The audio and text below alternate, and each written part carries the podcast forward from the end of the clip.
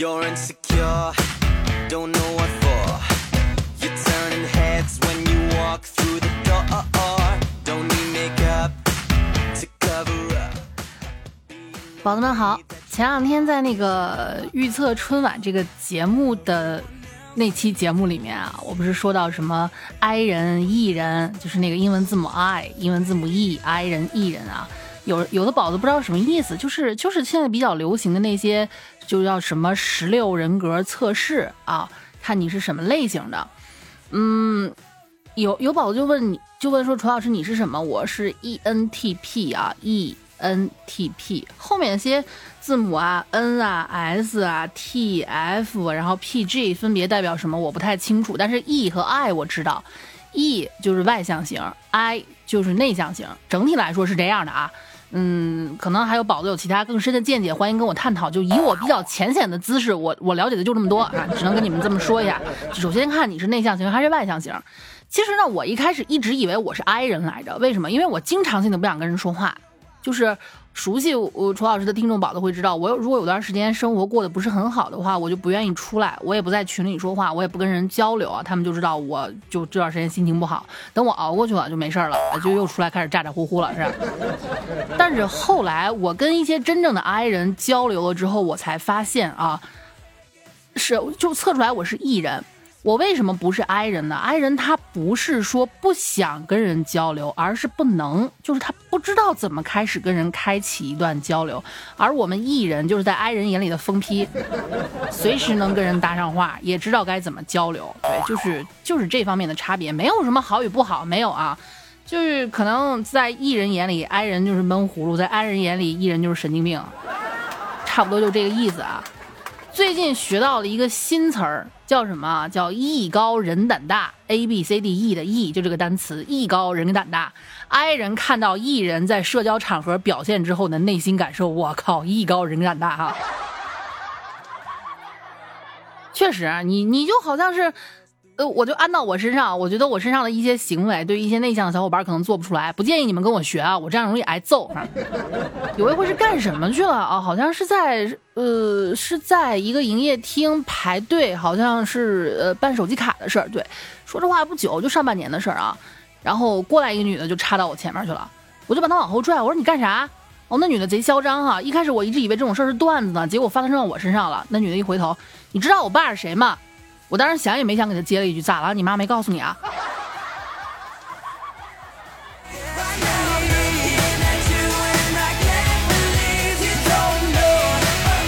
就我就是那种传说中的颠婆娘，什么话都敢说啊，然后也是就无所畏惧的。而且最近啊，吃了几回席，哎，这不是后半年结婚的人多吗？吃了几回席，我发现了一个规律，给各位宝子们说哈，你不要怕不好意思。自身的利益最重要，对吧？你开席之后，如果你是妹子啊，和那些稍微年，或者你是年轻男孩也可以，你和那些稍微年长的长辈，就四五十岁的那些男的坐一桌，为什么呢？他们光喝酒，吃菜吃的特别少。你开席之后啊，端着肘子你就跑，没有人会发现什么的。嗯。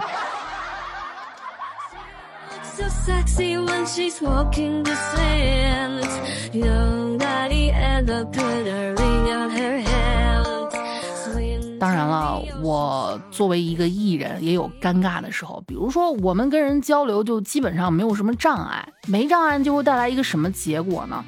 就是可能什么话都敢说啊！哎呀，这不是我们一块合作的，就是一起录音的，来了一个小伙子，年轻男孩，老家是河南的，九八年的，嗯，特别年轻啊。然后时间长，他也是艺人，我也是艺人，我们是就就混的就特别熟，关系很好，什么都聊，他这天南海北的，都是那种能扯犊子的人。有一天聊到恋爱，说他是个小伙儿哈，我就问他，我说你以前谈过恋爱吗？哎，前提小伙子九八年河南人。我说你你谈过恋爱吗？他说大学时候谈过呀。啊，我就想问一下是不是他老乡？我说是河南的吗？他听完之后大惊失色，姐。你从哪儿看出来是河南的？我听完人都傻了。到现在为止啊，我都没敢给他发消息。唉，就这么着吧，顺其自然吧。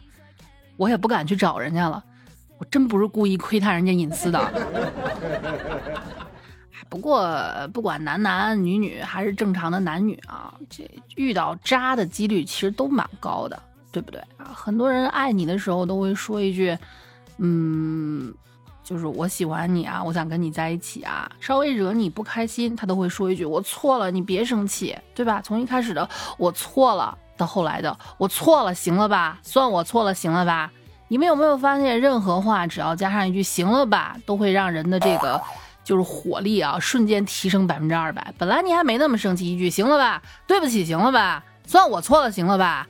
啊，好好好好好，就当是我的错，行了吧？哎，你本来他不加这个行了吧，你可能没那么生气，你加的话，你真恨不得拿刀当场戳死他，对不对啊？所以不管什么话，加上一句行了吧，你都会瞬间火力翻涨百分之二百。当然了，还有一个例外，能让你翻涨百分之一千。哎，你你你不行了吧？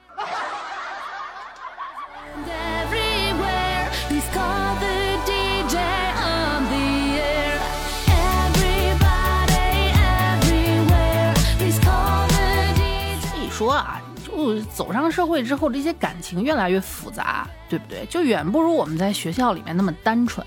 我就特别怀念我们上学那个时候。你说大家男生女生有好感啊，传个小纸条啊，拿那种香香的带花的信纸啊，写个小情书啊什么的哈。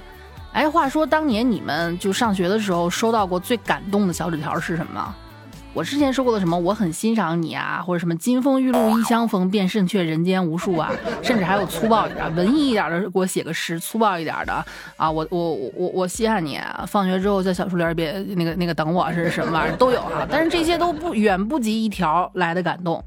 这条小纸条是这样的：A A C B A C C B C D A C B C D B B D D C C B A B C A C B D C A A C B A C C B C D。错错对对错对错错错，大题稍等一会儿啊。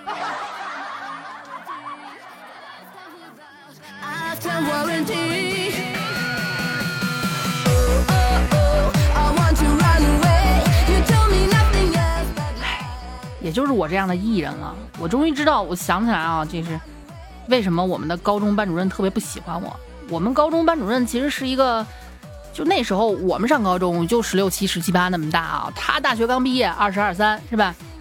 然后他就跟经常跟我们说，有时候私底下啊，就是是学生上自习的时候人不多，过来跟我们说，不要紧张。我虽然是你们班主任，但我也就二十多岁，是吧？你就把我当上班上男同学，平时你跟他们怎么聊，你就怎么跟我聊。女孩们要勇勇敢，勇敢是吧？行，老师，看看腹肌。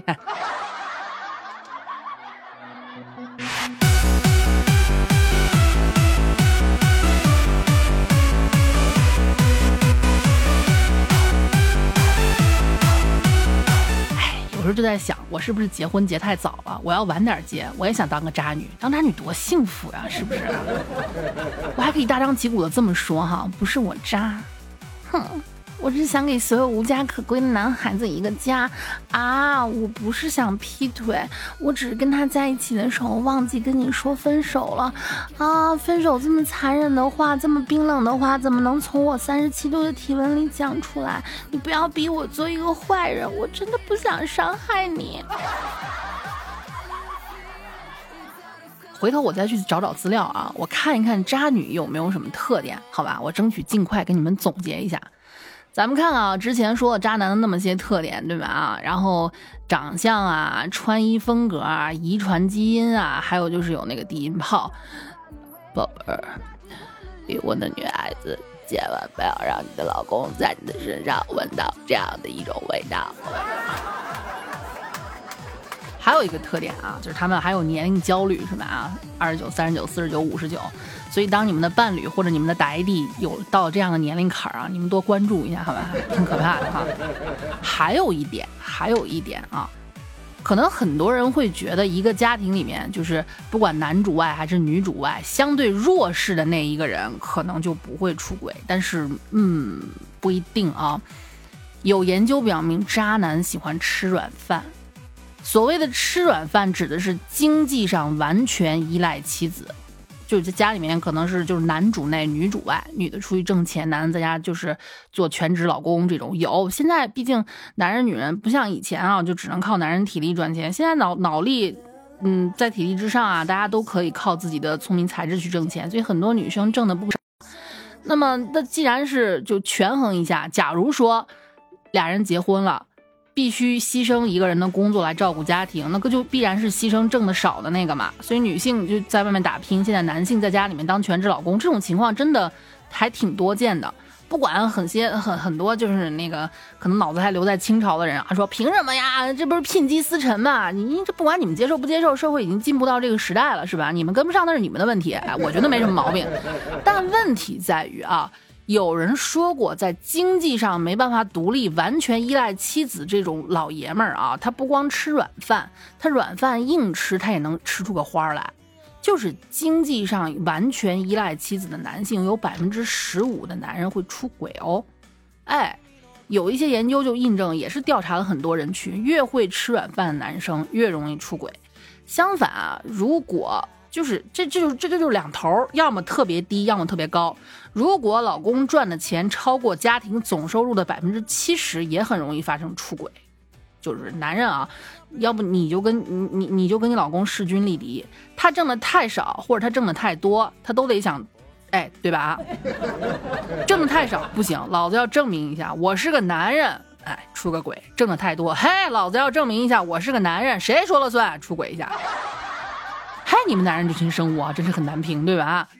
咱咱们来看一下啊，来对比一下，各位对号入座，好吧？长脸高额头长鼻子大眼睛爱穿大 logo 说话是个低音炮宝贝儿，今天晚上去你家好吗？或者你出来跟你妈说去你同学家住。呃，宝贝儿，我穿这个大 logo 的衣服性感不性感？哇！长脸高额头长鼻子大眼睛，说话低音炮，爱穿大 logo，爱吃软饭，二十九三十九岁，哎，而且如果他的老爸还曾经因为出轨跟他老妈离婚了，你们就想一下，这样的男人，呵呵呵我不是说这种男人不能嫁啊，除非你段位特别高，你，对吧？如果你想鸡飞狗跳的话，体验一下人生不同的这个境遇也并非不可以，毕竟嘛，活得精彩，人就活一回，对不对啊？所以，女生还是要找和自己势均力敌的男人交往。男人其实也一样，对吧？也是要找跟自己差不多的女性，避免扶贫或者是仰望啊。要不说老人说的门当户对，虽然现在已经过时了，但并不是完全没道理。不是说让你们俩家有差不多的钱门当户对，不是，而是你们的生长条件以及三观都差不多，这样呢大概率是比较合适的啊。最后再跟大家说一个明确判断对方会不会出轨的办法啊，你们去找个男人。你把手放他鼻子下面，如果他在喘气的话，他就会出轨的。没办法啊，男人嘛，就是咱们这么长时间的父系氏族啊，对于有着狩猎本性的男人，每个男人在出轨这条路上其实挺无师自通的。那反而是这这，如果说这种是一种本能，那么克制住本能，坚守本心。这才是最难得的。很多人说啊，什么抽烟喝酒、纹身打架啊，好酷啊！不，不是真正的酷是什么？是你早睡早起，坚持阅读，坚持锻炼。当你克服本能，走出舒适圈，做到别人都做不到的，你才是真正的呜，太酷啦！OK，最后呢，又是楚老师的科普时间啊，按照规矩，接着给你们讲一个故事吧，好吧？主角就用我我自己跟你们说吧，好吧，我用第一人称跟你们说，我，哎呦，我这个人一直奉行一个原则，叫什么？今天多一份拼搏，明天多八个男模。我跟我闺蜜去酒吧点男模，哎，突然间点到了前男友，我震惊了啊！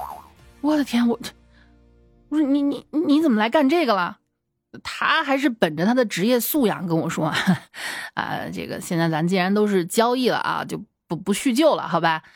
咱俩熟人，我给你优惠点，算你五百九十九一晚上吧。哇，我当时心里还挺酸的啊，我说什么原来不要钱的人，现在开始开始给我要钱了啊，五百九十九一晚上。我正在不知道该该答应还是该该拒绝的时候，我闺蜜突然拉住我，贵了贵了，他这个人太狡诈了。这上次我点过它，只花了五百五，跟你要五九九，所以啊，贵了，G U I L E，记住这个单词哈，狡猾、欺诈。